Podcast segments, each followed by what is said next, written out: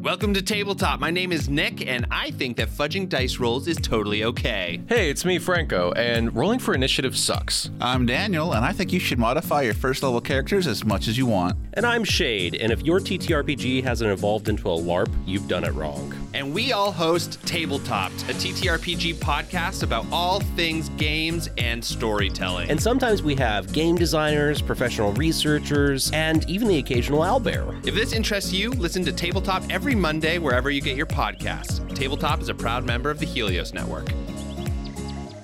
In this episode of Negative Modifier, we'll be playing the game Delta Green. Delta Green, by design, tackles various mature themes that may be uncomfortable or triggering for listeners.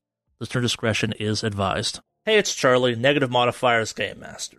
First off, thank you for giving us a listen. As always, expect something horrible to happen to the players. If you're a fan, support us by leaving a review on iTunes. If you hate the show, consider doing it anyway and enjoying the fact that you've inflicted us on someone else. For the most up to date news in the podcast, follow us on Twitter and Instagram. And with that,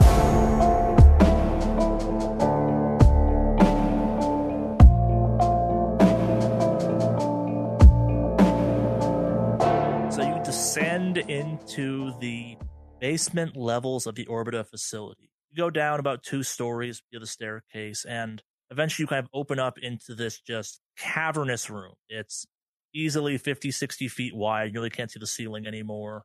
And you're almost in kind of a dome of various screens. As you've been walking down the stairs, there's been the obvious cables, the weird runs, kind of occasionally shooting across the path, but never so much you can't get down here.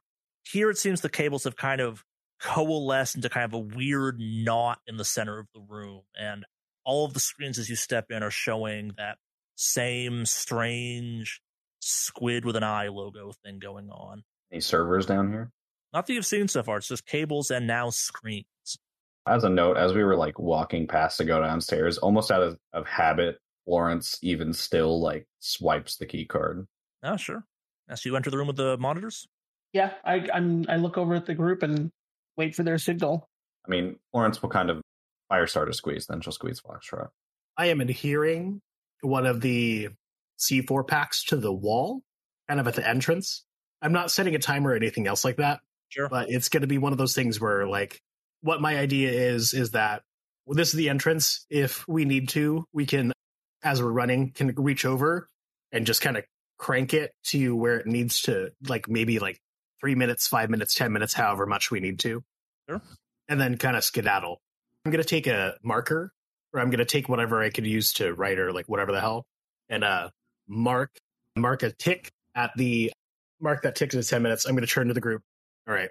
I'm placing a charge on the wall. I'm not activating it, so don't worry. We're not going to have like some weird shit that we need to get out of here ASAP. But if we're running back here, I put a marker right where the 10 minute mark is. If you think that we need it any longer, push it a little further. If we think we need to get it shorter, keep it a little under. Y'all got that? Yes. Yeah. All right. And I squeeze Florence's hand. Florence will squeeze Foxtrot's shoulder. Okay, uh, I'll take that cue and lead into the server room. All right, so you step into the room with the strange monitors, correct? Yeah, but as soon as I step in, I immediately want to do a search and alertness.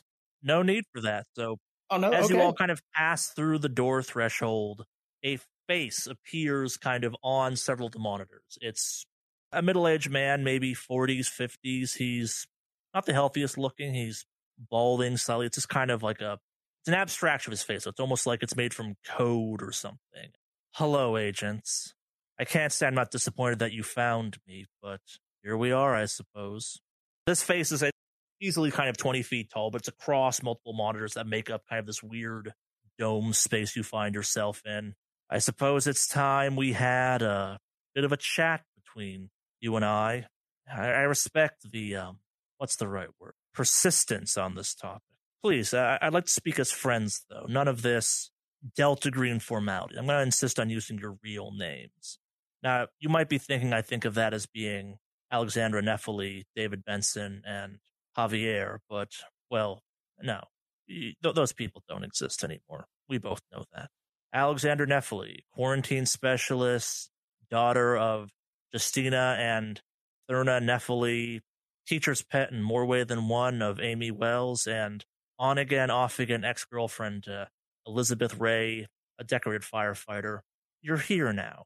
You obviously don't care about your life beyond these walls or beyond this silly organization you found yourself in. And I don't want to forget David Benson Gaff, failed father, workaholic, alcoholic, borderline addict, and degenerate, whose only real friend left is his boss. And John Javier Cortez, or whatever you insist on calling yourself these days, man so obsessed with the mission that he couldn't even keep man's best friend. Seriously, it's a dog. Do you realize how hard it is to make a dog hate a person? Oddly enough, he's the only honest one left of you. He gets it. This is all he is. And who the fuck are you then? At one point in time, I went by the name of William Fowler. I have long since transcended beyond that name, that person, that failure of a man. A man that was pushed a little bit too far by your ridiculous organization. What happened? The kind of head smiles at this. Many years ago, one of your thugs pretending to be an agent came to me at my work and instructed me to destroy some footage. I used to work as an NSA analyst, and for several years I dutifully did. Until one day I was curious what they were destroying and just didn't track. If some of these monsters that you all seem to fight, if some of these strange things you encounter are actually real, people should know about that. And as I dug, I realized that you may think of yourself as gallivanting knights or avenging heroes or savior of mankind, but what you actually are is a bigoted racists that fight against the other and suppress knowledge that eyes kind of gesture around allows for all of this to be built that would push humanity further forward in ways that it can never possibly dream. Look at what I, one man, have done against you and your ridiculous organization. You understand that the clock is up. Your time is over. You're just delaying the inevitable. Do anything to get one more day. That's just it. Embrace it. Stares directly at Florence through all of this. Florence, you of all of them know what this knowledge could mean. You've seen maybe not the other side, but the possibilities, the endless possibilities, the ability to reshape the world, to extend life, to change humanity in ways that would stave off all of this. The world is ending, and it's not something bigger than ours fault. It's us. And we have all the tools to stop it. We just have to stop being afraid of it. Florence doesn't say anything, but if anybody could see her face, she looks almost a little guilty. Maybe not necessarily because she agrees with him, but some part of her might. But overall, she resolves herself and goes back to her stone faced look. This is not the way. Then what is the way? Do you continue serving this shadowy organization that you find yourself shackled to? Do you even know what you're doing? You blindly go where people tell you to go. You blindly exterminate people tell you to exterminate. You kill, you maim, you burn. Think about all the innocence left in your path. And yes, not everything you've encountered has been qualifiably good. Think what you could have learned from that. All I've learned is the more you use the unnatural, the more the world becomes unhinged and everything begins to fall apart. But the world isn't hinged, it's already falling apart. Just think with mild sacrifices, you could create endless life. Two of you have even managed to travel through the fabric of time somehow, a thing I did not know was possible when I created that situation in Vermont. The three of you have even fought autonomous creature that could be used for labor, saving millions of people from backbreaking, excruciating jobs. Well, here's the thing about humanity it's messy, it's stupid, it's selfish. But it doesn't have to be. It is what it is. And who are you to play at God? Something that's already so unnatural within itself. What gives you the right? That kind of smiles at this. Because I took it, I went looking. I found answers. Your priest, the one that died, he'd have gotten it. He'd have gotten the scope of this. Whatever you think you worship, you don't. I found real gods, real answers, real knowledge, and all I had to do was ask and find, prove myself worthy, and look at all I was gifted with. You've witnessed the power I wield. It's almost limitless. And beyond that power, I have knowledge, knowledge of things I didn't even know existed, of time, of how things work, the very physics that can be rearranged, the mathematics of the world, of the universe, of existence. No, you don't. You literally just said you had no concept of time mm-hmm. travel being possible a second ago. A god would have that kind of ability. You're playing. You're uh, you're just literally comic book villain. Like it's really kind of depressing. I feel bad for you. I'm sad you see it that way. William, you talk about using this the right way, but imagine what people would do, those who have nefarious agendas, if they had the information you do, the information that I have. Imagine what they could do. That's just it. When you're part of something like this bigger than you, you're all on the same side. Every single time I reach out through this network, through what I've become, through what I'm integrated with, I can see it through all the eyes out there that I've installed, millions of eyes of that which I serve, that which gifted me all of this. Perhaps you don't understand. Perhaps you're just too far gone, too down the rabbit hole for all of this, too, too Delta Green, if you will. Your predecessors, them, those majestic folks, they, they understood the possibilities of it, but I suspect you don't even know who they are, failing of once again of your organization. While he's talking and everything else with that, I'm just going to put on the glasses. I'm going to look around real quick.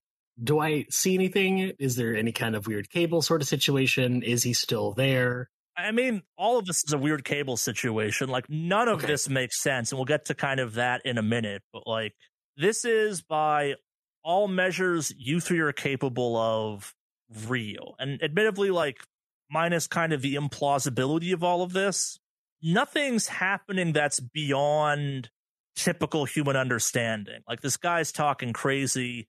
He is a giant head on a monitor. Maybe he's doing some type of a Wizard of Oz type of situation. But like, aside from the fact you're in this kind of cavernous monitor room covered in cables, there's nothing really all that unnatural going on here. Like, you've come to associate these cables with the unnatural, but they're just cables, technically.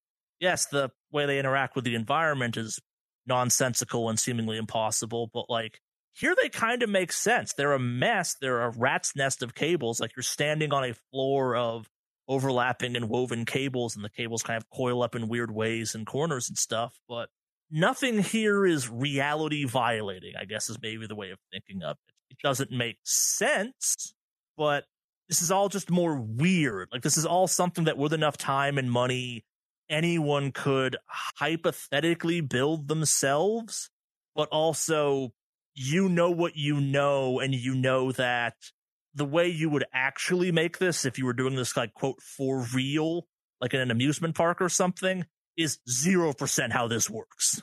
Mm. I mean, do the cables look like they lead anywhere, Charlie? Uh, yeah, but also they're just kind of a mess. They kind of seem to go towards the center where there's also this big knot, but they also kind of seem to maybe slope down some. What What does the entrance that we went through look like? Oh, it's gone. It's been covered over in cables. Okay.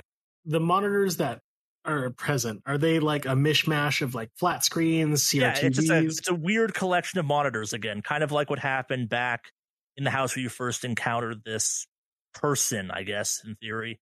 It's very deliberately made, but it's also kind of a weird, like almost altered, uh, kludged together surveillance technology. It's all these monitors. The monitors make up a picture, but it's a bunch of disjointed, no kind of logic to where ones are picked. Maybe there's occasionally some gaps because they don't all fit together. Like, despite what this guy is saying about kind of perfection and creation, you can see visually that whatever the hell is going on here, it has limits, at least kind of some human limits. Like you can't just reshape a monitor to fit in a space if it's not already that shape, if that makes any sense. Cool. Like it's not perfect. This isn't some beautifully created, flawless creation of this. It is a little bit jank. Cool. Firestarter's gonna pull out his cigarettes from his jacket pocket, take off his glasses, and he's going to light a cigarette. Covertly, this is going to be uh, means that he's as he's kind of blowing out smoke and whatnot. He's going to be checking to see whether or not there's a specific draft, if there's any kind of air being pulled or anything else like that. But otherwise, to like the to any normal person, it just looks like this dude is just smoking indoors. Sure. The smoke kind of circulates around the room, eventually gets kind of sucked off into what you'd guess would be a vent system of some kind, or maybe it's not vents. Are there multiple points in those vents, or are they? You can't even see the vents. It kind of gets like absorbed off into the darkness of the ceiling. This room's not well lit. Like all the light in the room is coming from these monitors. William, did you write seed? Ah, you're familiar with the greatest gift I have been given. I did not originally write seed. I just discovered seed. Is that what gives you the eyes? The eyes make themselves. I'm just allowed to look.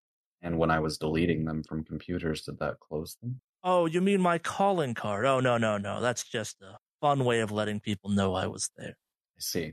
The coding language that FNC discovered is the whispered gifts of that which I serve.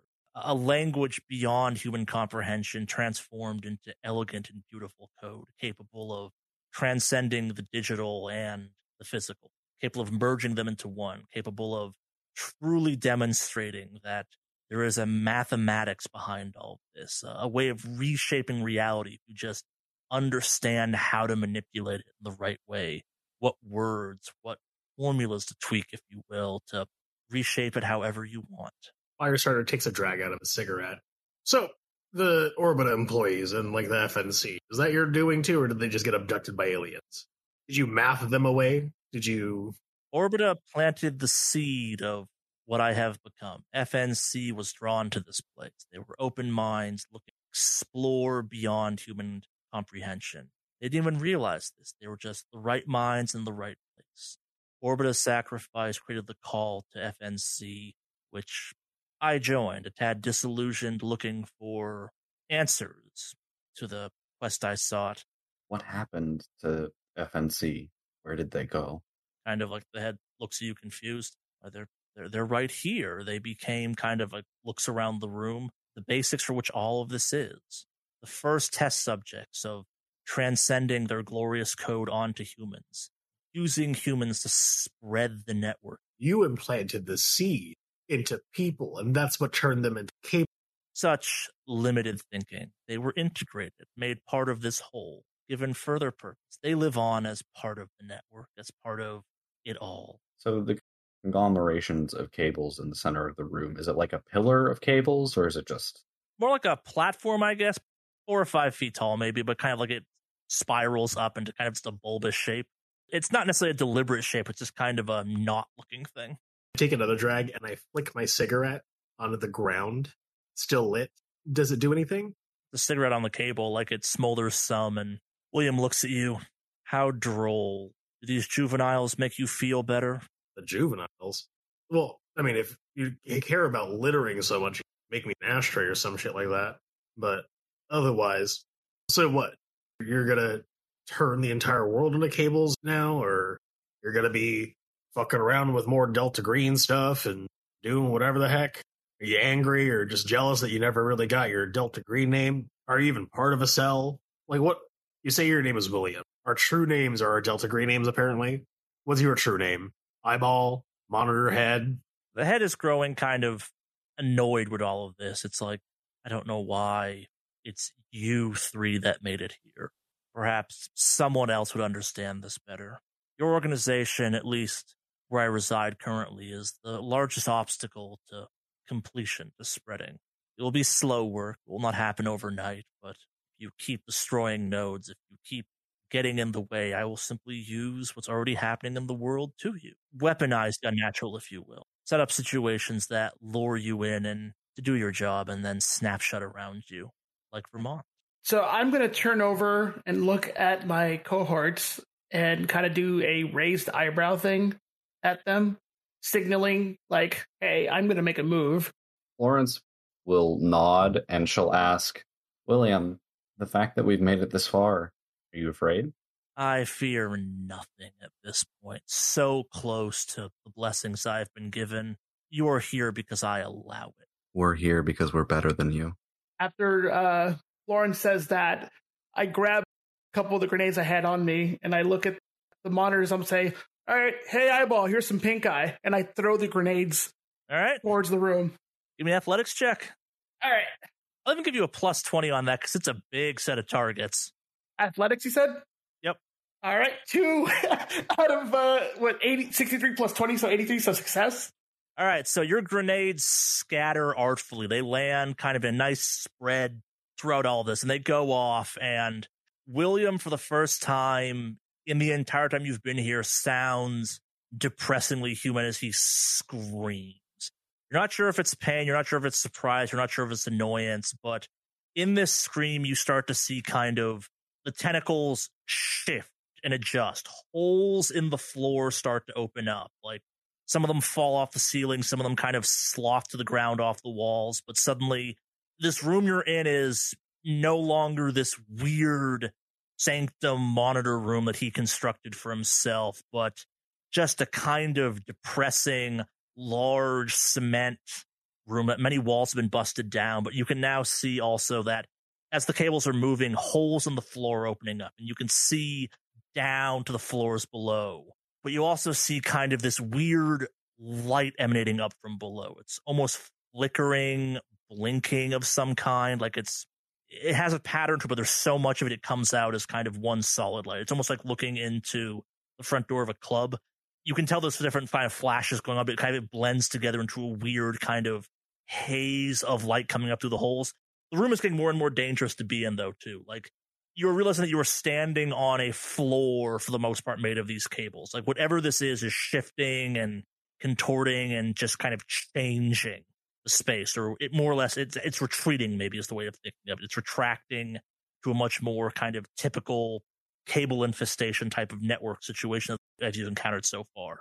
Can I ask a question? Sure. The blinking of the lights, is that not dissimilar to blinking of servers?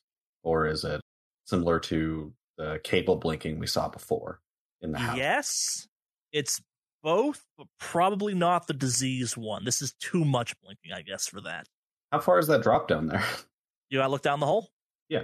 All right. Give me a SAN check as you look down the hole. Absolutely. 38 out of 57 success. All right. 1d6 SAN damage still. Oh, One d six on the success. Four. I'm gonna offload some. All right. Two. Onto who? The only person I'm bonded with left, my girlfriend, which brings that bond down to one. All right.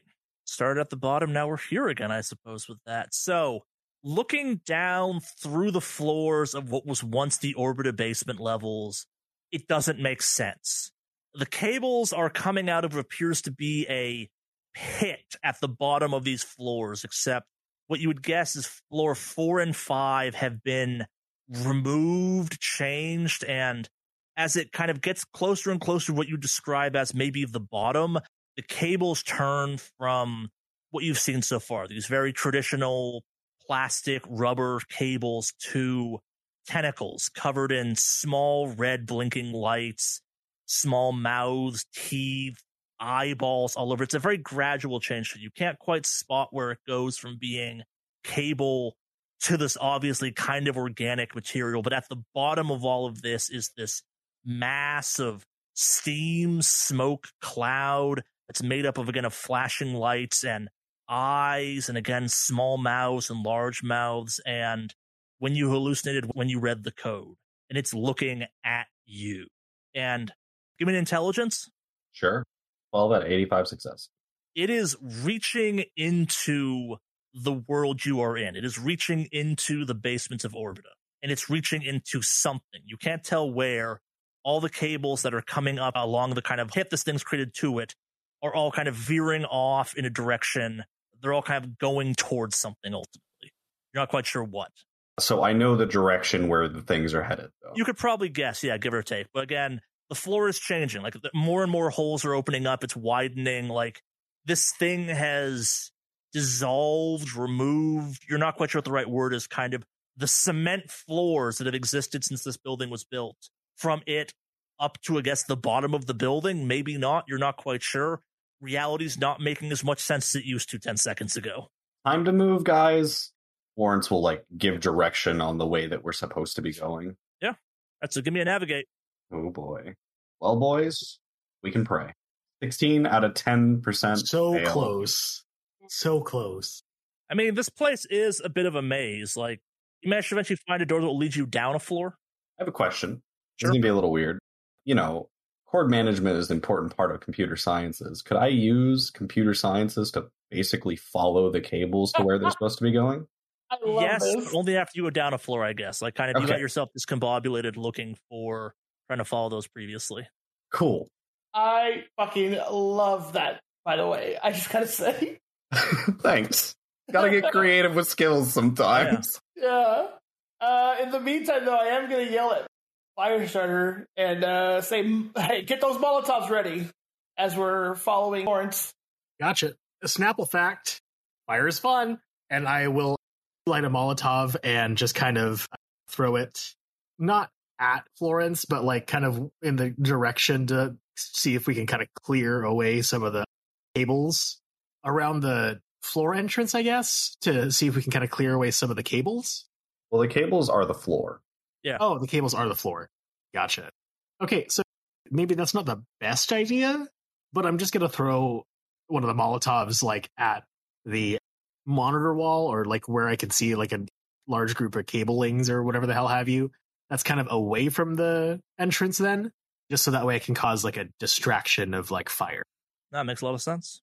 All right, so you're gonna kind of take the stairs down to the next floor down. Yes. Yes. Mhm.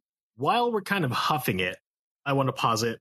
Hey, so what if what if the NSA card is like a Horcrux? Because apparently William was an NSA guy. That's his card key, whatever the hell. It didn't burn away when we kind of set the other things on fire. Just hold on to it. We might need it to get into the room that we're headed to. Yeah, Not true. Idea when we're leaving, as we're leaving, let's throw it in the metal orb. Maybe. Let's not worry about that for now. All right. All right, so you find the staircase, you go down it, and you emerge onto what at one point was the second layer of the Orbita basement. And the influence in this place has changed it from you're not quite sure what the original purpose was. It has kind of maybe a couple remnants of maybe looking like a lab or some type of more technical room of some kind, but it's been replaced with kind of almost fleshy, bulbous things not quite kind of the the spawning nodes you saw in Chicago, but kind of a similar vibe. These appear to be younger, maybe not fully developed, and they also kind of appear to be they're more intertwined with the technology. The the cables are more going into them. One might call them more integrated than the ones you've encountered so far. Out in the uh, hangar, it was all kind of a wild situation. This is very much a part of the system integration of this weird spawning system used to make these flies. None of them at risk of opening. They don't look done. Maybe they're frozen. Maybe they're paused. Maybe they can be triggered by the system. Who knows at quick glance? You kind of find yourself in a floor just, again, slowly the kind of floor that's made of cables removing itself or rejiggering itself as more holes open and kind of stuff falls through from the floor above. But also you're surrounded by kind of these pustule nodes that you know all too well from your time in Chicago that at one point might have spewed forth insects are capable of hijacking the human body, but they seem almost dormant, small, underdeveloped. What do you do? Um, maybe wait to light the fire until we're almost out of the room. It's going to be harder to navigate with smoke. Wait, set these things on fire? yeah. All right. I um take out the uh the peach tea ones, the gasoline. Sure. All right. Uh we keep moving. Oh, true, true, true. Just tell me when.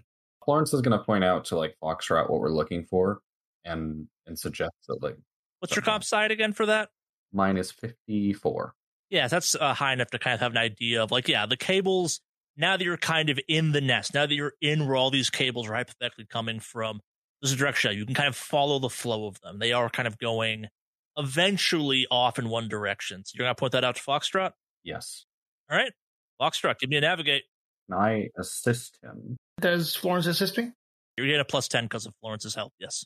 55 critical. All right. So, despite the slowly shifting terrain of this building or of this basement, whatever you want to call this at this point, you see a path. And it's not the path you'd think. For a second, that you thought, okay, we'll go across them and take the stairs down. But there you see it kind of the floor coming undone, the cables moving have created a bit of a ramp that you could run down to kind of get to the third floor of the basement. You all, I'm assuming, hightail it towards that. Yep. Yes. Well, right. obviously, while staying in formation, of course. Yeah. All right, kind of as you're doing this, everyone give me athletics. 30, Thirty-seven out of forty-three success. 7 out of 63 success. Uh 71 out of 66 failure. Yes, you're slowed a little bit. The floor is coming undone. It's hard to move, but two of the three of you make it through pretty easy. You kind of keep Firestarter moving as part of this and kind of slide down this ramp into what remains of the server. Before we slide, Florence is just going to say now. I huck it. All right. Kind of anywhere here will work for the fire purposes. So it goes off. The more flammable, fleshy parts, they catch fires they have so many times before. It's definitely spreading. You're realizing that the cables here are also kind of interwoven with some of those more flesh like tentacles you encountered all the way back in Chicago. They're kind of transferring the fire around. It's going up, not as fast as the hangar outside, but definitely this floor is on fire as well, or it's slowly getting there. You slide down the ramp into what at one point may have been a server room, but is now something so, so much stranger. Compared to all of the other rooms you've come across so far in this building once you've gotten below ground, this room is both simultaneously the least and most changed. All the server racks are, for the most part, still there. Some have been smashed, some have been knocked over. They're still identifiable as server racks, except for in a couple instances where the exterior is shifted into a very slick, almost oily rock like material on certain of them. Like it's some of them been kind of like broken off the way you might break off some rock, which doesn't make sense for the server. And they, they obviously weren't set up this way, but they make a weird maze that seems to spiral towards the center of the room. But more importantly, the cables kind of come through and where in other rooms they were kind of like all over the place. They made up the floor, they made up the ceilings, they were kind of just coming through at random. They almost seem to cling to this room in a strange way. There's a presence that's not been present before in anywhere in Orbita. You've never seen the cables kind of be this kind of almost like embedded in the wall. You can almost see them gripping reality they've managed to kind of wrap themselves around a very strange, almost animalistic, very kind of almost a mountain climber type of way. What do you do? So there are servers in the room, yes? Yeah, the room is full of servers. It's not a small room. What you'd expect from a company that's trying to set up server technology back in the 90s and early 2000s. It's quite a few servers. Most of them are kind of obviously off and destroyed. There definitely does seem to be a center to the room. Some of the cables definitely kind of congregate. There's a big kind of spike out of the ceiling of just hundreds of cables that shoot down in mass into one kind of centralized point to all of this. Let's move. All right. Are we setting this on fire too, or are we just going to keep moving? I think we're going to the center so we can get a better look at what this is all connected to. Gotcha, gotcha. Yeah. I'm gonna throw on my glasses real quick. Is anything discernible? No change. No change. Okay. It's strange though too. We're like in the previous rooms, the corruption had spread to all the surfaces. This is still a cement basement. Like you can still see what remains of the walls here. It's not totally covering all of it. It's not going to 100% absorption, which is tad strange. Right, you're going to start trying to make your way towards the center? Yeah. Give me a search as you start trying to kind of make your way through all of this. You want one from all of us? Yeah, why not? 66 fumble? 28% success. 70, 77 fumble? Oh my god. Firestarter sees that despite the madness of the cables, you could actually just follow them to the center. There is a odd kind of uniformity, almost like a lay of them that can be followed. Foxtrot and Florence are not so lucky. They see the reality of what's happening here. Both of you give me a SAN check. Uh, 45 out of 55 success. 31 out of 26 failure. All right. Florence, give me a 1d10 for SAN damage. Oh. Seven. All right. Foxtrot, give me a 1d20 for SAN damage. Oh. Nine. All right. Projection time, baby. Yep. That will break my final bond. Uh, what is it? 1d4, right? Yep. I know this does not matter too much, but I have broken again. Is anyone almost at zero yet? No. All right. But that does also break me, my next breaking point. Yep. That will not matter just yet for this. So, yeah. So I just need to offset my two. I'm going to do it to Florence because that's my biggest one. So I've got five left on my bond there. All right. And who'd you offload onto, Florence? My last bond, which was her girlfriend, Hmm. they're all gone now. makes a certain amount of sense. All right, so what you see is horrifying to realize. As much as the thing below all of this is reaching into your reality, whatever's coming out of those servers, whatever's connected to those servers, is reaching out to it. This room is the anchor holding whatever that thing is in the bottom of the Orbita basement here. It is gripping on to this. And it's just not holding on. The server room is holding on to it. I think it's time you planted those explosives. This room is too big to deal with just the explosives. I think it's time we destroyed this. And also, both of you get three points of unnatural. Okay. You, you see the reality of what it is. You, you see something anchoring itself into reality. You also see reality anchoring into it. I have a 42 unnatural now. Real bad. I'm at 12 unnatural. I don't know what that means. Not great, not terrible. Okay. 42 unnatural means that I can never leave on the Delta Green. Ever. Oh, oof. It's fine. I also will say that as part of that, Florence doesn't freeze, but kind of because of just the enormity of this, the impossible of this. Foxtrot is frozen for a little bit. He manages to shake it off, but the stuff that kind of a shell shock moment is just this is all just way, way, way too goddamn much. This is beyond anything you've encountered before. This is too unnatural, if you will. But also, yeah. It is anchored to the server in the middle of the room, right? That seems to be what you figured out, yeah. Okay, really fast. Make sure we know our exits. Am I still shell shocked or am I like. You managed to shake it off, but like you're you're definitely kind of frozen for a lot longer than you want to be here. Like that's probably even just a couple seconds, but like it's a noticeable kind of Firestarter and Florence both kind of notice that you pause very much like, oh God. Okay. Foxtrot, you good? Oh, oh, yeah, yeah, yeah. Um, uh, uh, um, yeah, let's. I don't know what you saw, but keep in mind, in cases of emergency, it's always good to know where your fire exits are. As I kind of lift up two of the Molotovs, it sounds like we're about to uh, run again. Yeah, but we're gonna need more than that. Give me one of the C4s. Uh, with us still here?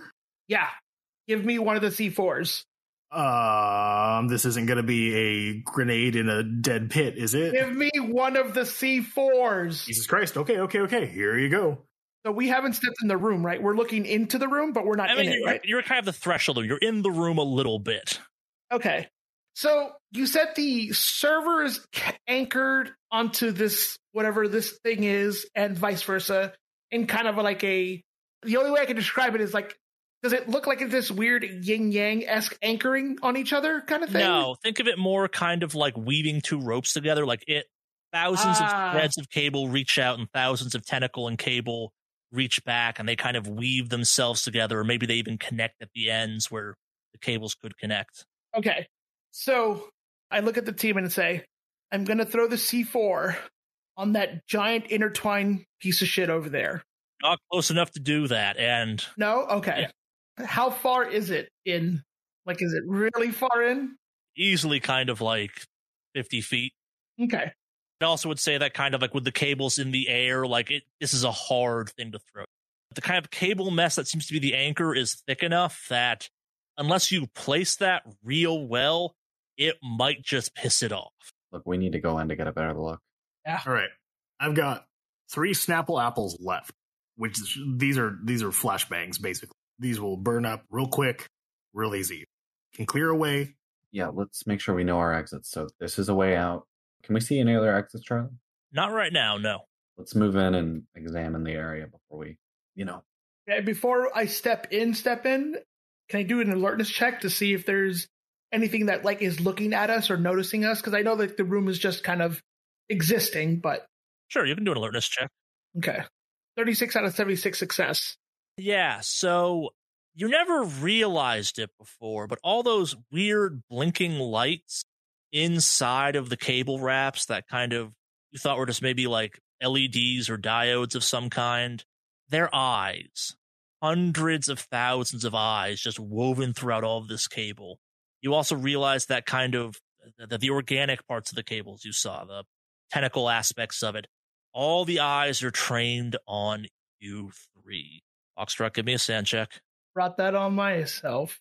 Uh, 85 out of 20 failure. All right, 1d6 SAN damage. One. I'll just take that. Sure. Yeah, for a CIA man, this is probably like as close as you can get to being in hell. Like it is literally a room of something watching you. Like you were inside of a thing, keenly aware of your existence. So, Firestarter, since you found it, you're going to lead the team to the center, following the cables you realized, or actually kind of making a bit of a path? So I'm going to throw one of these flashbangs kind of towards the center. Hopefully, it's going to burn out real quick. It's not going to be something that's going to linger. But the moment that we have a clear shot, we move. We move as a group. We don't lose it, leave anybody behind. Yes. Yeah. Remember, if you burn the floor, we won't have floor. I thought there was floor. Oh God, fuck. Here, there's Okay. floor. Oh, there's Here's the actual floor here. Yeah. Never mind. Ignore me. It's all good. All right. Ready? On the count of three. We go on three. One, two, and I huck it. As he hucks it, I basically get myself like combat ready with the SMG up. Florence will keep a hold of John's shoulder, but also have the SMG like in a ready position. My hands right. are filled with bottles, so I can't exactly have gun right. Yeah. All right, so it hits the ground, like just one of the flashbangs, correct? Yes, this is Snapple Apple. So What are you the- trying to do, I guess? Like, so it can't see you? there's cables around, correct? Yeah. The way that I was envisioning the room is that there's kind of like that center server area with the cables kind of like lying all over the place. The idea of the flashbangs is to basically it's a quick burn. So it's intense hot heat centered in a specific area.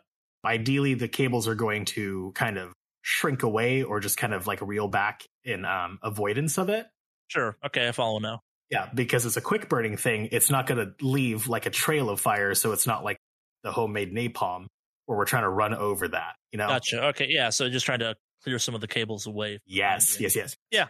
No, it accomplishes that. Maybe some of the cables move, some of them don't. Like, again, there's a lot of cables here. But the less amount of cables that we're going to Yep. encounter is the best, which is which is my understanding. This is true.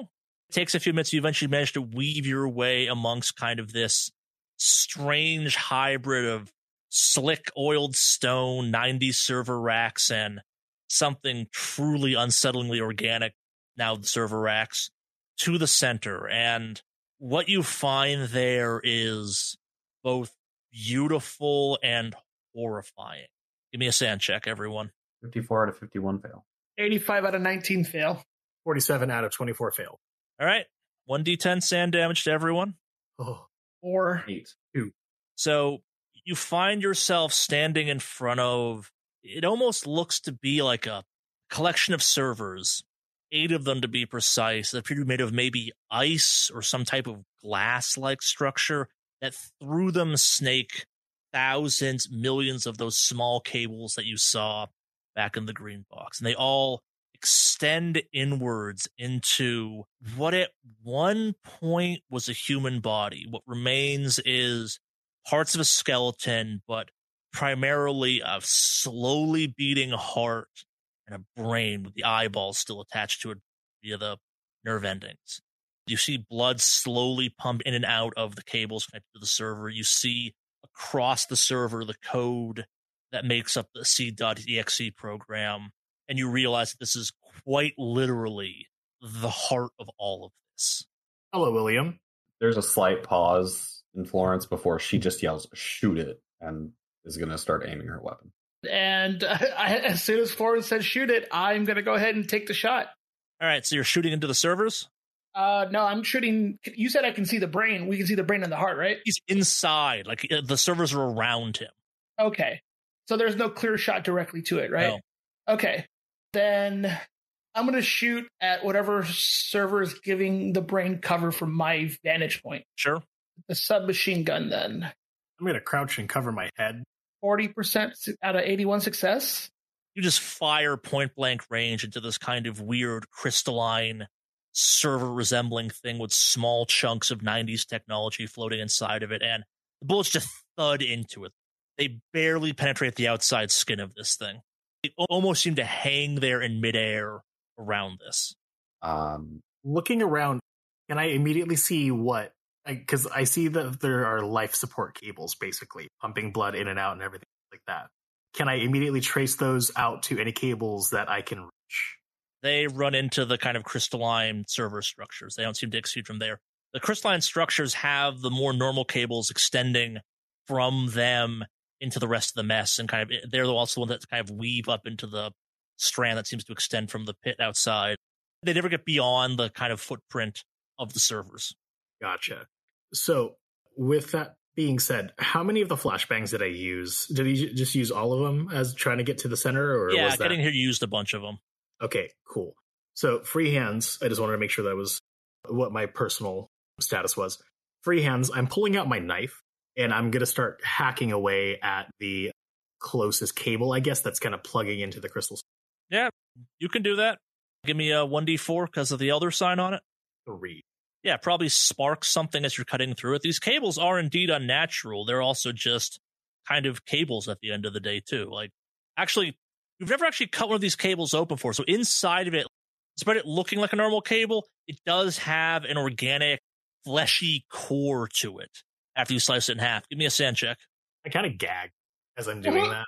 Sixty percent out of twenty-two percent failure. All right, 1d4 SAN damage. One. I'm just gonna go ahead and eat that. It would take you years to hack all of these cables away. And as you're kind of looking on, you do kind of see some other cables come out of nowhere to replace the one you just hacked. Oh god, fucking damn it! Do you guys see any way in? Any way in You have to get in to kill it. it's all crystal clear. I mean, don't mind the pun right now, but uh, Glasses, the glasses. the glasses, the glasses. I reach into my coat pocket and I put on the glasses. Roll change, but give me a search as you take them off. 37 out of 67% success on the search. Kind of the gap in the servers where you assume William's body is resting. There's nothing above it. There's cables that kind of make a canopy above it, but like there's no hard surface above him. Gotcha. Is it like a net on top of it, and then Yeah. okay, Like, I, I would say like throwing something in that might be hard. Boosting someone up onto the servers and having them jump down that's more plausible.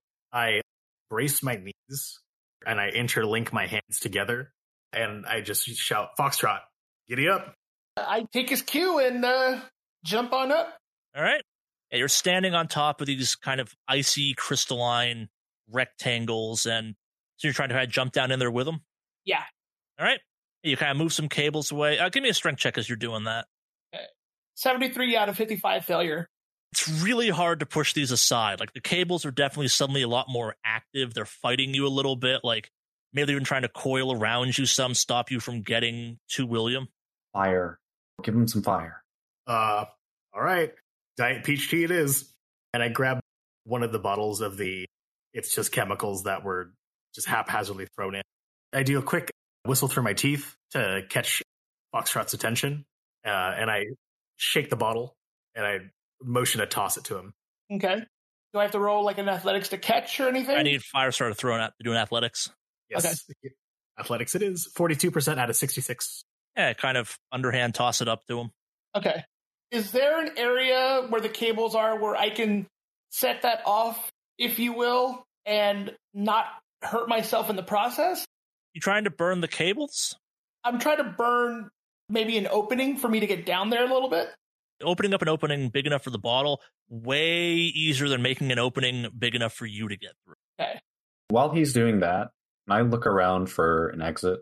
The only obvious exit is still the one that you came in through. Okay. There's no like exit sign that's just barely covered by. Not Nichols. yet. Okay, cool. Okay. So I hmm okay. I'm gonna try to drop the bottle, like basically not set it off, but like basically drop the bottle into the area under me, like through that hole Sure. to where his body is. Sure. And then shortly after I get the bottle in, the C4 that I got earlier from Firestarter, I'm gonna set to blow up in We have up to an hour. up to an hour on it. No, we need something a lot sooner. I mean, you could set it to like two minutes. Yeah, let's do that. I'll set it to two minutes and then push it through the hole, and then I'm gonna climb down. All right. You might almost be to that fireman's carry part of this job, Firestarter. Well, here we go. So yeah, so I signal to them after I drop the C4 with the Yeah. timer and say, "We've got two minutes. Run." All right. Everyone give me athletics checks. I pick up Florence. All right. 62 out of 63 success for me. All right. So Firestarter, make your athletics check at a minus 20. Oh shit. Damn it. At a minus 20, that would have been a 46%, and I got a 30% success. Yep. So you start running out of here. Getting out of here is a little bit easier because you kind of know where you came from. It does take a little bit of time though, too. Like you are navigating your way out of a maze, so you get to the stairwell, and then your kind of explosion cocktail goes off, and there's a split second where nothing happens, and then everything starts to happen. The cables start to thrash wildly.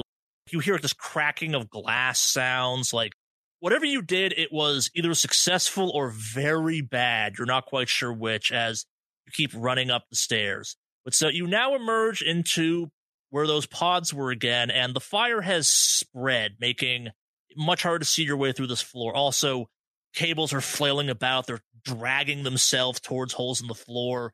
Everyone give me a dodge who's running right now. Firestarter, give me a dodge at minus 20 because you're carrying someone.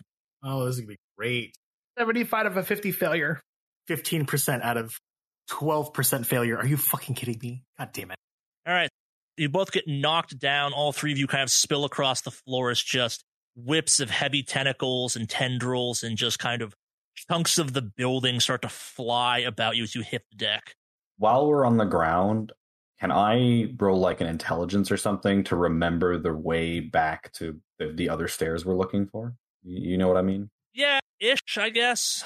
Yeah, I'll let you roll intelligence for that. 1% critical? Yeah, you got a pretty good vague idea of it. You generally know the rough direction you're trying to get to.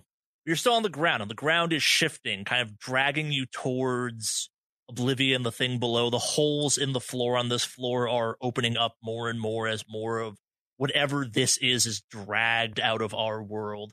Give me a dex check, everyone. See if you can kind of get back up on your feet and get going. No, stay on the ground. The room is on fire. Smoke inhalation. Get on your. Uh, we, we're gonna try to crawl as best as we can. Dexterity for crawling, then, I guess? You got knocked down, I guess. I Oh, think of it just more as like getting back into a plausible position. Okay, 62 out of 65 success for me. 35 out of 40% success. Seventeen out of sixty percent success. Very nice. Yes, you kind of get back into movable positions. You're going to crawl across the floor here. Try to hustle as best you can, and I relay some information as to like the most ideal way of moving, especially on the ground. I would say, as a fire safety technician, I have taught many a drill on how to escape a burning building. So, ideally, yes, crawl. Uh, Just because you said the fire is spread and this is the pod, so it's exuding an insane amount of smoke, I'm going to imagine. Yeah. Cool. So, we still have one more floor left. I would say swiftly, but crawl. All right, so it's not kind of extend your time in this room though, because you do move slower. Everyone, give me an athletics check. We're all staying together when we crawl, right? Yeah, Is that our plan? I'm not going too far ahead. I'm taking the rear. 23 out of 43 success. 34 out of 63 success. 98 out of 66% failure. All right, so Firestarter starts to fall behind some. He's kind of hitting more obstructive piles of cable. Maybe the stuff around him moving a bit slower. You make it about a third of the way through the room, give or take. Firestarter, you're a tad farther behind. You are going in the right direction. You can kind of see vaguely through the smoke what looks like an opening in a wall, like it's just a different color from the rest of it. It's a void in space. All right, everyone, give me another dodge check as you're kind of crawling through this. I'll give you a plus 10 because you're on the ground, though, too. I got 36 out of 50 plus 10 success. Are you serious? 49% out of 42%. All right. So, two of you that failed that dodge check, multiple cables just hit you hard. They kind of seem to grasp at you. They're slithering around you. They're grabbing your legs, your arms, your torso, and they're dragging you back slowly as this thing seems to be sinking. Like you're now sinking with it as just it tears at everything possible around it. Both of you give me a strength check at minus 40. So since this is grabbing, can we use fight back instead of dodge to, to keep it off? No, it's too big. Uh, okay. It'd be like trying to fight back against a net, I guess, is the way of thinking of it. Yeah. Can I use my elder sign hand to attempt to help pull these things off of me? Sure. Go ahead with your elder sign hand. Yeah. All right. Strength still? Minus 40? Uh, yep. Yeah, 65 out of modified 10 fail. 46 out of 30%. All right. So you're going to try and hit it with the elder sign hand, Yes. Florence? Yes. All right. So you press your hand kind of flat against these cables, and it's definitely smoldering, but it's also kind of like trying to push a whale with a pinky. The surface area is just ridiculous. Like the pain in your hand is extreme. Give me 1d4 for willpower. Hmm. All right. So that burns. Uh, give me a 1d4 for damage. Four. All right, so you feel the elder sign draining your body to keep this up. It is taking so much.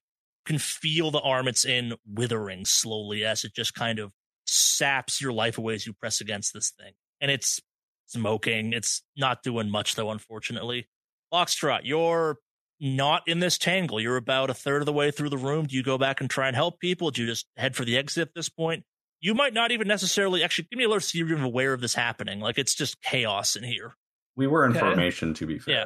Give you a plus 20 for that to see if you can keep track of them. I would have got it anyway if I got the plus 20. 62 out of 76 success. All right. Yeah. So you see your teams getting kind of dragged down by these things. Like in a weird way, you see Florence probably the best because her hand is literally glowing as it presses against this kind of mass of stuff. What do you do?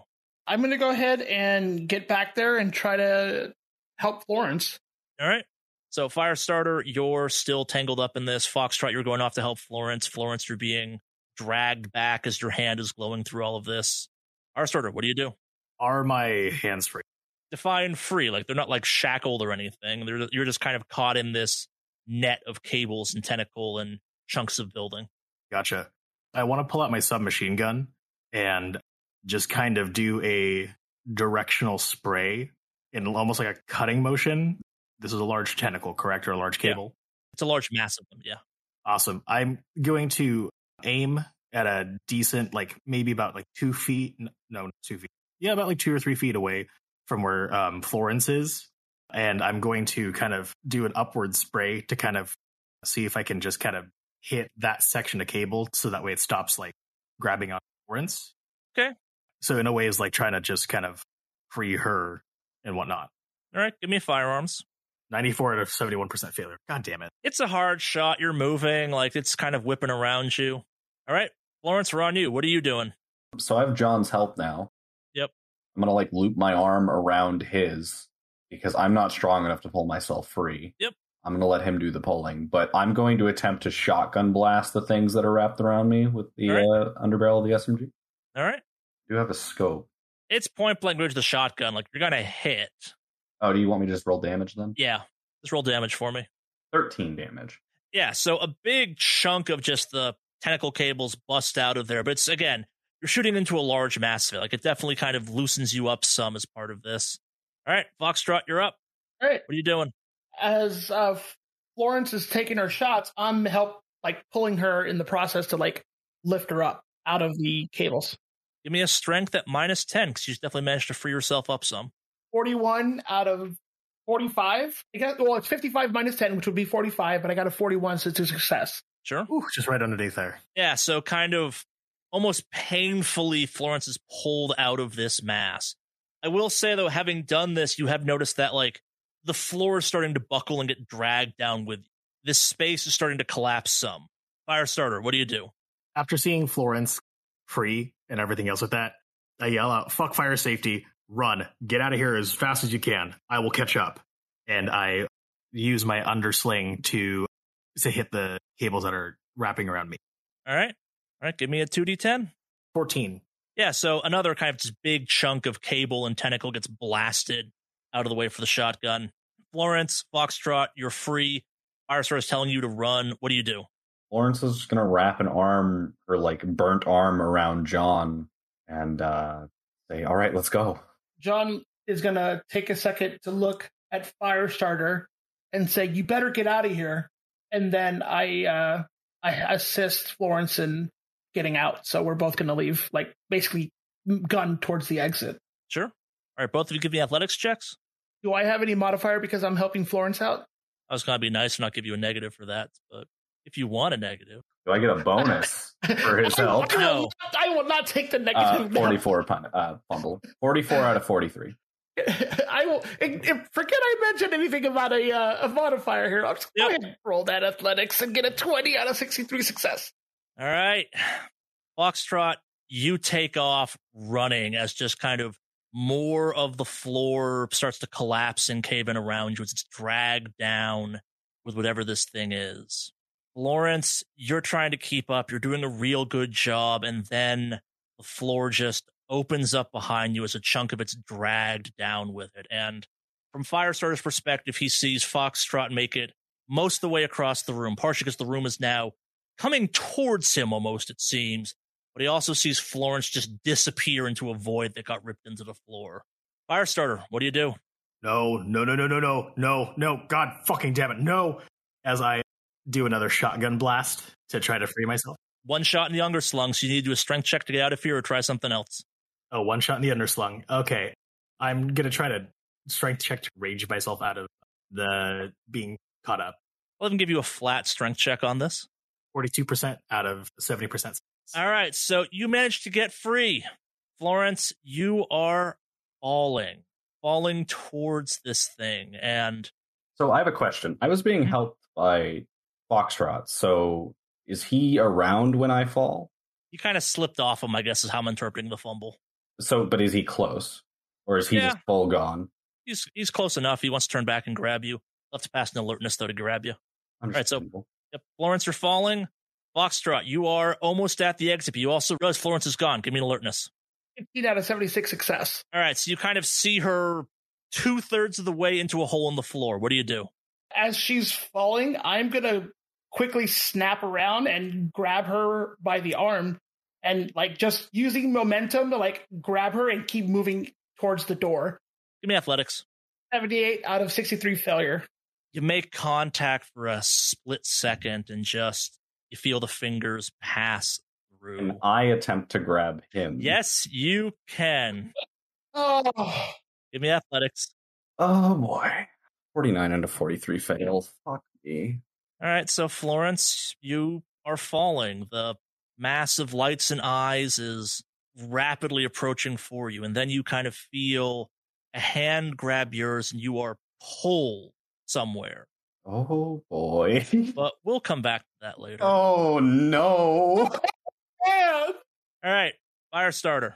Do I see her just kind of zoot out of there, just disappear? It's a kind of like not quite fall direct down, but kind of like you managed to try and scramble at the edge, which doesn't quite find purchase. You are free, kind of foxtrot standing, just shocked. I'm assuming Ethos is not being able to grab this. What do you do?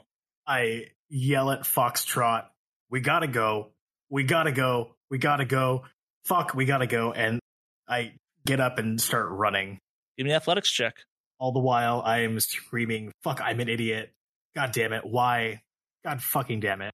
Uh, 95%. You don't quite catch up, Foxtrot. You're almost at the exit. Give me an athletics check. 83% critical. Baby, let's go. I'll give you an option. Do you want to run back and try and help Firestarter get some more ground, or do you just want to keep booking it at this point? Oh, how close is Firestarter from me? He's close enough that you could probably zip back and kind of drag him along pretty well, kind of thing. You you both could start your next turn at the kind of going upstairs, if you will, or you could be more or less out of this building potentially. Of course, I'm going to help him. All right. Yes, you race back, kind of grab Firestarter, drag him forward. You both kind of stumble up the stairs into what was at one point that strange room full of screens and William's head. Give me athletics check. Let me give you a plus 20 at this one because this floor hasn't quite fallen through as much just yet. The cables are kind of like almost like ropes sliding out of this space, though. They're whipping across the ground. The ground is rapidly deteriorating. 29 out of 63 plus 20, which would make it 83. So success for sure. 7% out of 86% athletics. Success. Yeah you make it across here, the ground is smoother, and you kind of bust up into the main offices of Orbita, which you can even see at this level. The ground is starting to crack. Like this thing's tendrils run deep. And you kind of book it across the corporate floor of this out the door towards the car, I assume. Oh, before that, remember how I planted the um the charge right at the door? Or right at Do the you front of it? really want to take a chance and turn that thing? It's a little egg dial, right? Yeah. I could just uh, turn it as I'm running by. For the sake of flavor, I'll say you do it. Sure, it's, it's the building's already collapsing. Why the hell not? We're always down for more explosions. He's not Firestarter for no reason. Yeah, I just whip it just a little behind the um the 10 minute mark. Sure. Amongst the crumbling, you hear that sinister of an egg timer starting to click down. So you get up the stairs, you race across the floor. This building is starting to collapse around you as this thing drags whatever tendrils it has spread out across this campus, throughout who knows how far, across the up into this building, starts pulling parts of it down with it. You bust out the door. I'm assuming you're headed towards your car. While I'm running by, can I look at the orb? Because the orb's in the middle of the opening, correct? Give me a search. 73% failure. You're not finding the orb amongst all this kind of craziness happening around you. It's very distracting. Cool. I continue and run outside towards the car. Yeah. Foxtrot, you do the same. Yeah, pretty much. But as I'm running out the front door, I'd like to do a search and see if like the road or like the road towards the exit in the car is somehow compromised with cables or something. No cables, but the like entirety of the campus, this platform you're on, is starting to crack. So as we run out, I look at Firestarter and say, "We might have to book it on foot, dude." Fuck, fuck, fuck. Where are It's a lot of distance to cover on foot. Driving's probably your better bet. Okay. Then yeah, well, I'm gonna run towards the car anyway, but I'm still gonna say we might have to book it just in case. Yep. So We won't lock the doors. Gotcha. Let's go.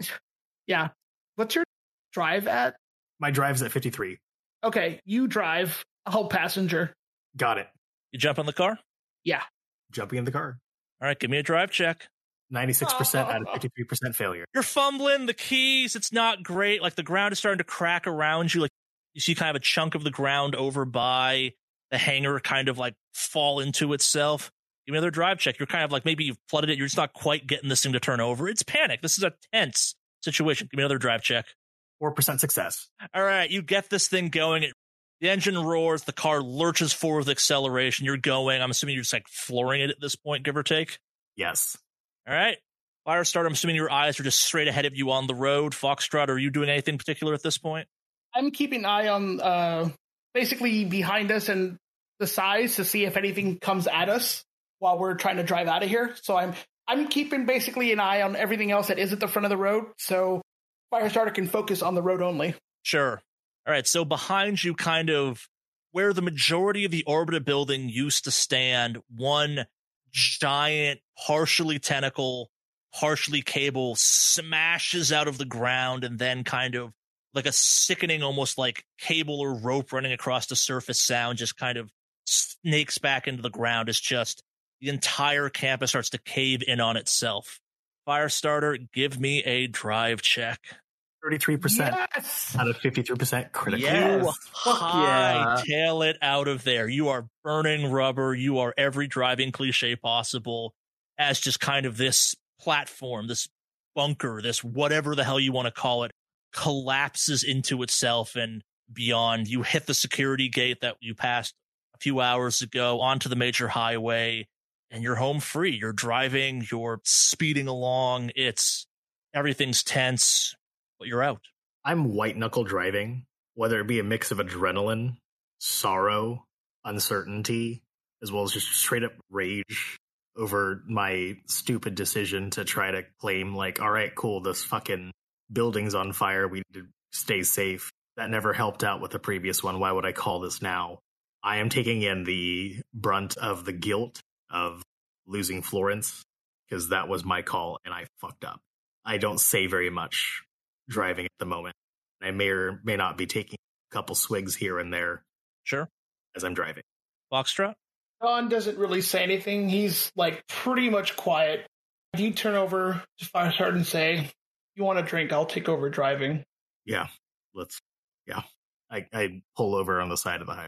Yeah. At that point, John doesn't say anything. He just opens the door, switches seats with Firestarter, gets back in, and waits for him to get back in, and then just very quietly and stoically and just empty of emotion, uh, Before I get back in, I'm gonna look behind, kind of where we were driving away from.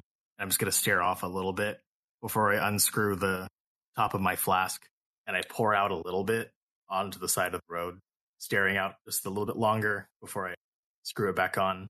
And I get in passenger seat and I just close the door. All right. So where are you off to? back to the motel. All right. Yeah. So you arrive at the motel. You just kind of like stumble in at this point. How paranoid are you at this point? Like you saw the thing collapse. Like you're probably in the good.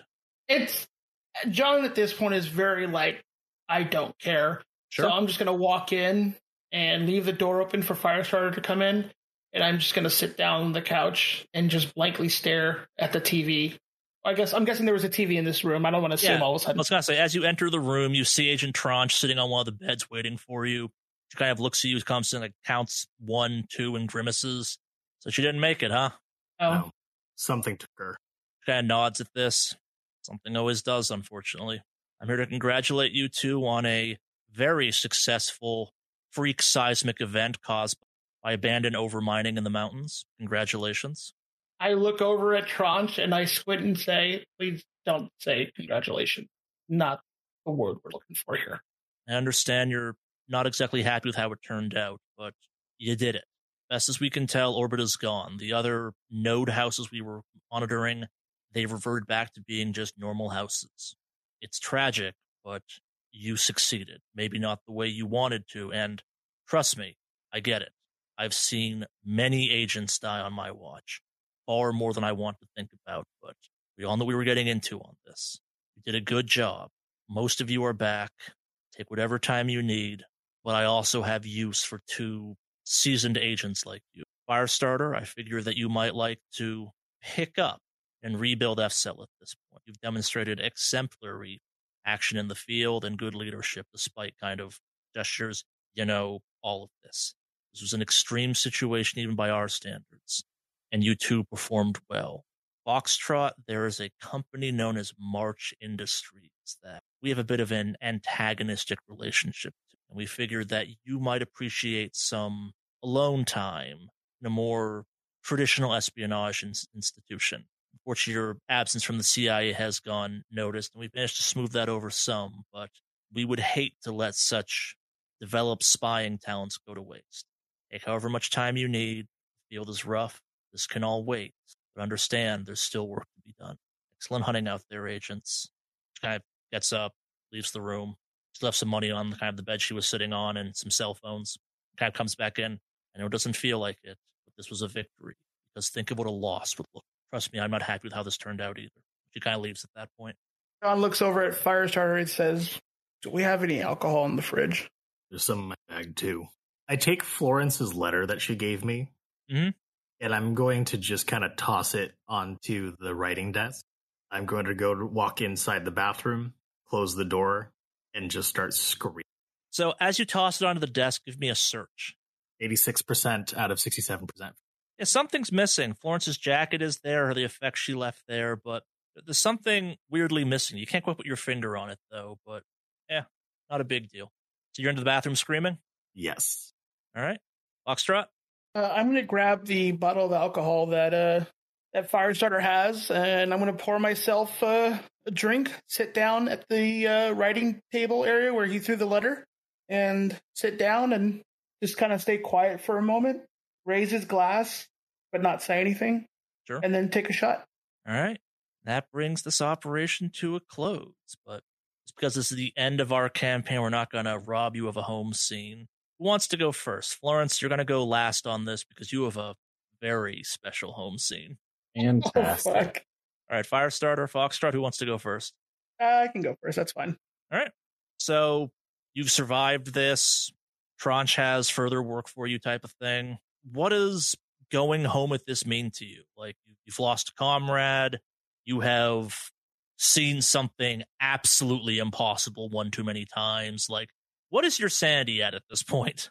My sanity's at 15, actually. Damn, yeah, you're down there. You are some undeniable damaged goods, if you will. Oh yeah, fully adapted to violence and fully adapted to helplessness. How many disorders do you have at this point? Well, considering that I got under my threshold here during this last part, I should technically now have three Damn. because I have paranoia, intermittent explosive disorder, and then whatever the third one that's coming up next is. three disorders, no bonds. Oh, you are you are living that Delta Green life at that point. Uh, so, what do you do after this? You like go on vacation? Do you just go back to your apartment and like sit in the dark for a couple weeks? Like, what does returning to quote the normal look like for Foxtrot? So he's definitely going to stay in his uh his like townhome thing for a while. Sure. Actually, wasn't that destroyed when all the cable shit went down? No, your house is fine. Okay. Uh, Florence's yeah. house got blown up. Okay, it was Florence's house. Okay, gotcha. I figured maybe the other houses got destroyed in the process as well, but okay. Uh, yeah, I'm just gonna stay home. Like, I just sit there. I don't really go outside. I actually don't even speak. I don't say anything. Don't interact with anyone. It's very, very solemn. Do you wind up calling Tranche ever to take her up on her offer? I think after about a month, he does ultimately end up calling Tranche. Yeah, so she picks up right away. Agent Foxtrotter. I suppose I should say the agent formerly known as Foxtrot.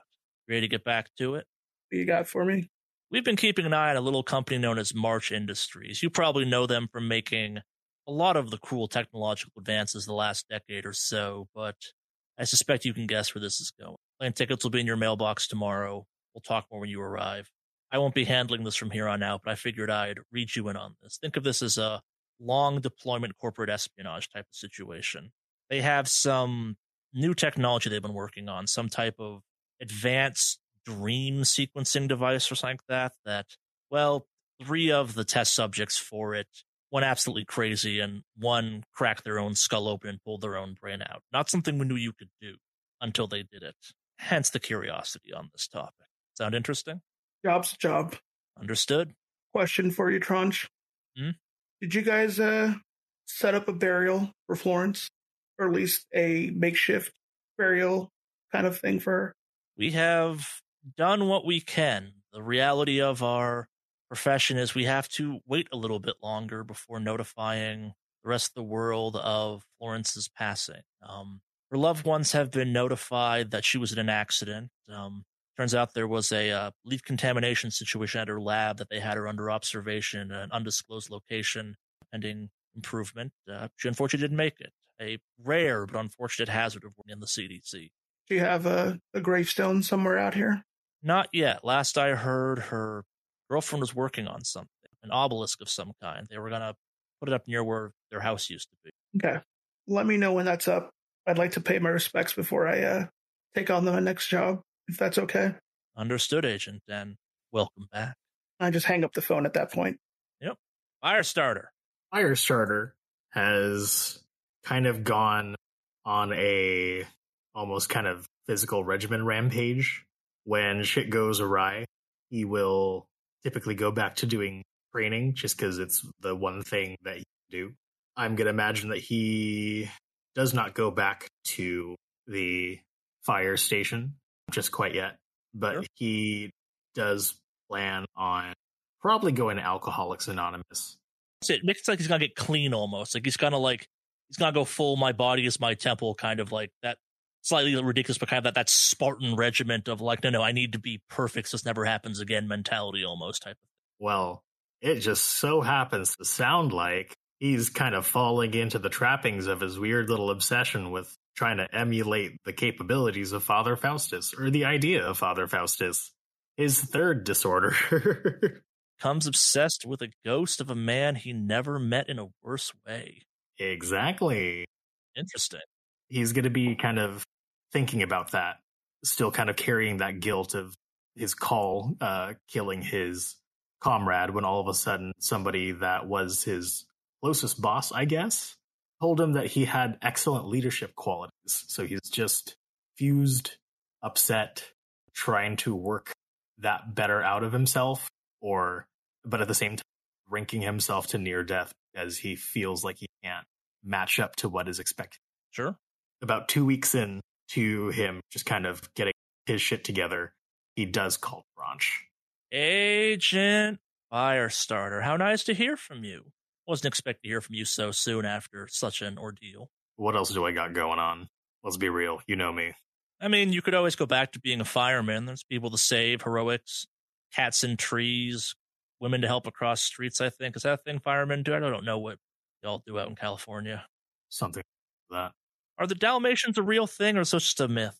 There's like a couple painted like utility boxes of some Dalmatians, but otherwise, unless you're getting into the costume for kid's birthday party, no. Fair enough. Well, I suppose we're- at a bit of a crossroads. Either you can go and start working on one hell of a chili recipe, or it sounds like ready to get back to work. So is this a promotion as a handler, or am I still a fielding? Oh no, no, you're not handler ready just yet. Now this is think of yourself as team lead for FCell. We've assigned a new handler for that. I'm just handling this transitionary period. I think you'll like them. We've given you a nice fresh batch of uh, the U.S. military's finest accidentally exposed to things they probably shouldn't see about, and now we're home with some severe PTSD post honorable discharge, trying to find their way into more normal professions, if you will, that will be, how do I put this tactfully, beneficial to our organization. Sound like a good fit potentially? Gotcha. If it's going to be for field operative, give me three weeks to recover. Give me three weeks to rebuild myself, and I'm in. Understood. I suppose we can wait that long. Things have definitely slowed down some since whatever the hell happened. Yes, things seem to be returning to a tad more normal. Take your time, Agent. There's plenty of unnatural left out there. There's only so much, but there's still too much. Indeed, there is. Why we do what we do, Agent. Glad to have you back, and good hunting. Thank you. Kind of hangs up at this point. I am going to take a day. He's been trying to work up the will to read Florence's letter, but sure. he's going to sleep on it tonight, open tomorrow. Firestarter, you're going to read the letter. Foxtrot, you going to read your letter as well eventually? I'm going to read it once Florence's like grave plot or stone, gotcha. like gravestone. Yeah, yeah, I was going to go there, pay my respects, and read it there. Gotcha. All right, cool. Yeah, so Firestarter, you read it the next morning. Firestarter, you've come a long way since the man that I met on that mountain and I'm glad that you have moved away from the less immature side of things since you've joined up. I'm happy to see the agent that you've become, and I'm glad to say that Foxtrot, myself, and any other agent could rely on you if we need you. I know that we've done some horrible things for the organization, you especially, but you need to know that they're necessary. Sometimes the things we do might cause us to lose faith in our fellow agents, handlers, the organization, and the direction of everything. But you need to remember that the mission always comes first. We always do these things for a reason. Myself, you, Foxtrot, everybody else, we are the only things that stand between the apocalypse and the cushy, fear free lives our loved ones live, and all those other clueless people out there. Sometimes we have to do horrible things to ensure that they get to keep doing that. You've done bad things, seen what's eaten at you. I appreciate you. And you just need to remind yourself that you hadn't done it and we hadn't done the horrible things that we did to get to here. We would not have completed this mission. And imagine the repercussions if we had failed. Remember what I taught you. Good luck. Foxtrot, a month or so later, you're notified that a gravestone's been erected and you go there and read yours there? John. I'm glad somebody made it out at least. And if you're reading this, it means that it was you. Jobs like these tend to have casualties, and well, if you're reading this, I'm among them. I hope that you and Firestarter were able to make it out, and I hope that you were able to stop whatever the hell this was. This is the worst thing I've seen since I joined the organization, but people like us, we accept these kinds of risks when we joined up. They're never going to stop asking you to go on another mission, not even after this one. As long as you can still hold a gun or say mission complete, they're going to keep sending you to go and stop all this unnatural shit. Just stay safe. Make sure you survive. And maybe by the end of it, you'll still have a semblance of who you are. Remember what I taught you, and good luck. Last but certainly not least, Florence. Oh boy. You awake somewhere strange. You are on what can be best described as a beach, a beach of black sand, slowly being caressed by a ocean of black water, while a red sky slowly fades to blackness as a black sun slowly brinks above your head same place where I had that dream where I was eating by a beach. I drank the universe tea. Similar vibe to it. All right. Yeah, she'll look around, how to like feel herself and make sure that she she's corporeal after, you know, falling. Ah, you appear to be physical. You can feel the sand underneath your toes. You can hear the water kind of slowly washing against the shore. It's weird though, as you look around the beach seems to go on forever. The water seems like it's like almost like where you're standing is flat. There's no curve to the earth. Like it's what you're seeing is exactly what goes on in all the directions forever. Kind of from out of nowhere, a tall eight foot figure with impossibly dark skin and kind of white highlights appears next to you in a maybe he's Egyptian of some kind robe and goes, I was wondering when you would wake up. I recognize this person. Oh, you know who exactly who it is. Seems like we're talking again. Yes. A long time ago, I made a deal with Agent Tranche. Agent Fiddlesticks, then, I suppose. You humans and your names. That the first time we met in Las Vegas, I would let you all go and that I would keep F Cell safe. Well, Francis still exists in a coma. Not much I can do there. He is, by all definitions, safe. Me and Fiddlesticks are still working out our deal, so to speak. She still owes me a favor. Kind of gestures around. But I suppose by the time we reach now, she will have evened the score, if you will. Which left you definitely seemed to complicate things. What do you mean? Kind of points out into the ocean, and there's just you didn't see it before, but kind of now you're seeing that there's just this massive, thousands of stories tall black obelisk out in the ocean. Oh, no. Your child. It has grown strong in your absence. It complicated things. It missed you. It kept you alive here. It's keeping you alive still. Give me an alertness check. Sure. 71 out of 66 fail. Your breathing is weird, almost like your lungs aren't actually working anymore. Feel like I'm trying to just breathe for breathing's sake. Yes, that's a good way of putting it. Yeah, she'll kind of like touch her chest and she'll be like, say, um, does it feel like I'm breathing just because it's habit? Ab looks at you. You don't get it, do you? There's no air. That's gone. Long gone. I brought you here, the only safe place I could think of, the only place where you couldn't try and find your way back after you so foolishly chose to jump at, well, what you might consider my nephew. I had to grab you so you didn't fall the harm.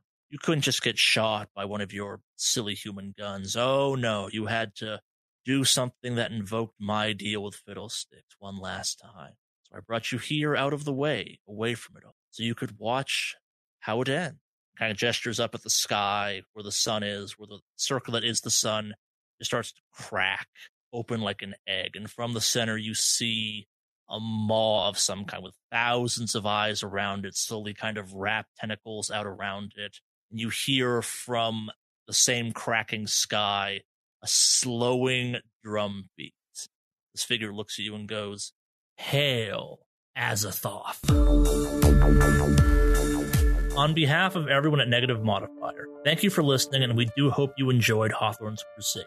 If you would like to support the show, please consider giving us a review on your platform of choice, telling a friend or stranger about the show, following Negative Modifier on Twitter so you don't miss any future announcements, and checking out the Discord server. We also have a Patreon page with ad free versions of the show, as well as some exclusive behind the scenes content. All of this and more can be found on our website, negativemodifier.com. Thank you again for listening, and we do hope you enjoy whatever it is we wind up playing next.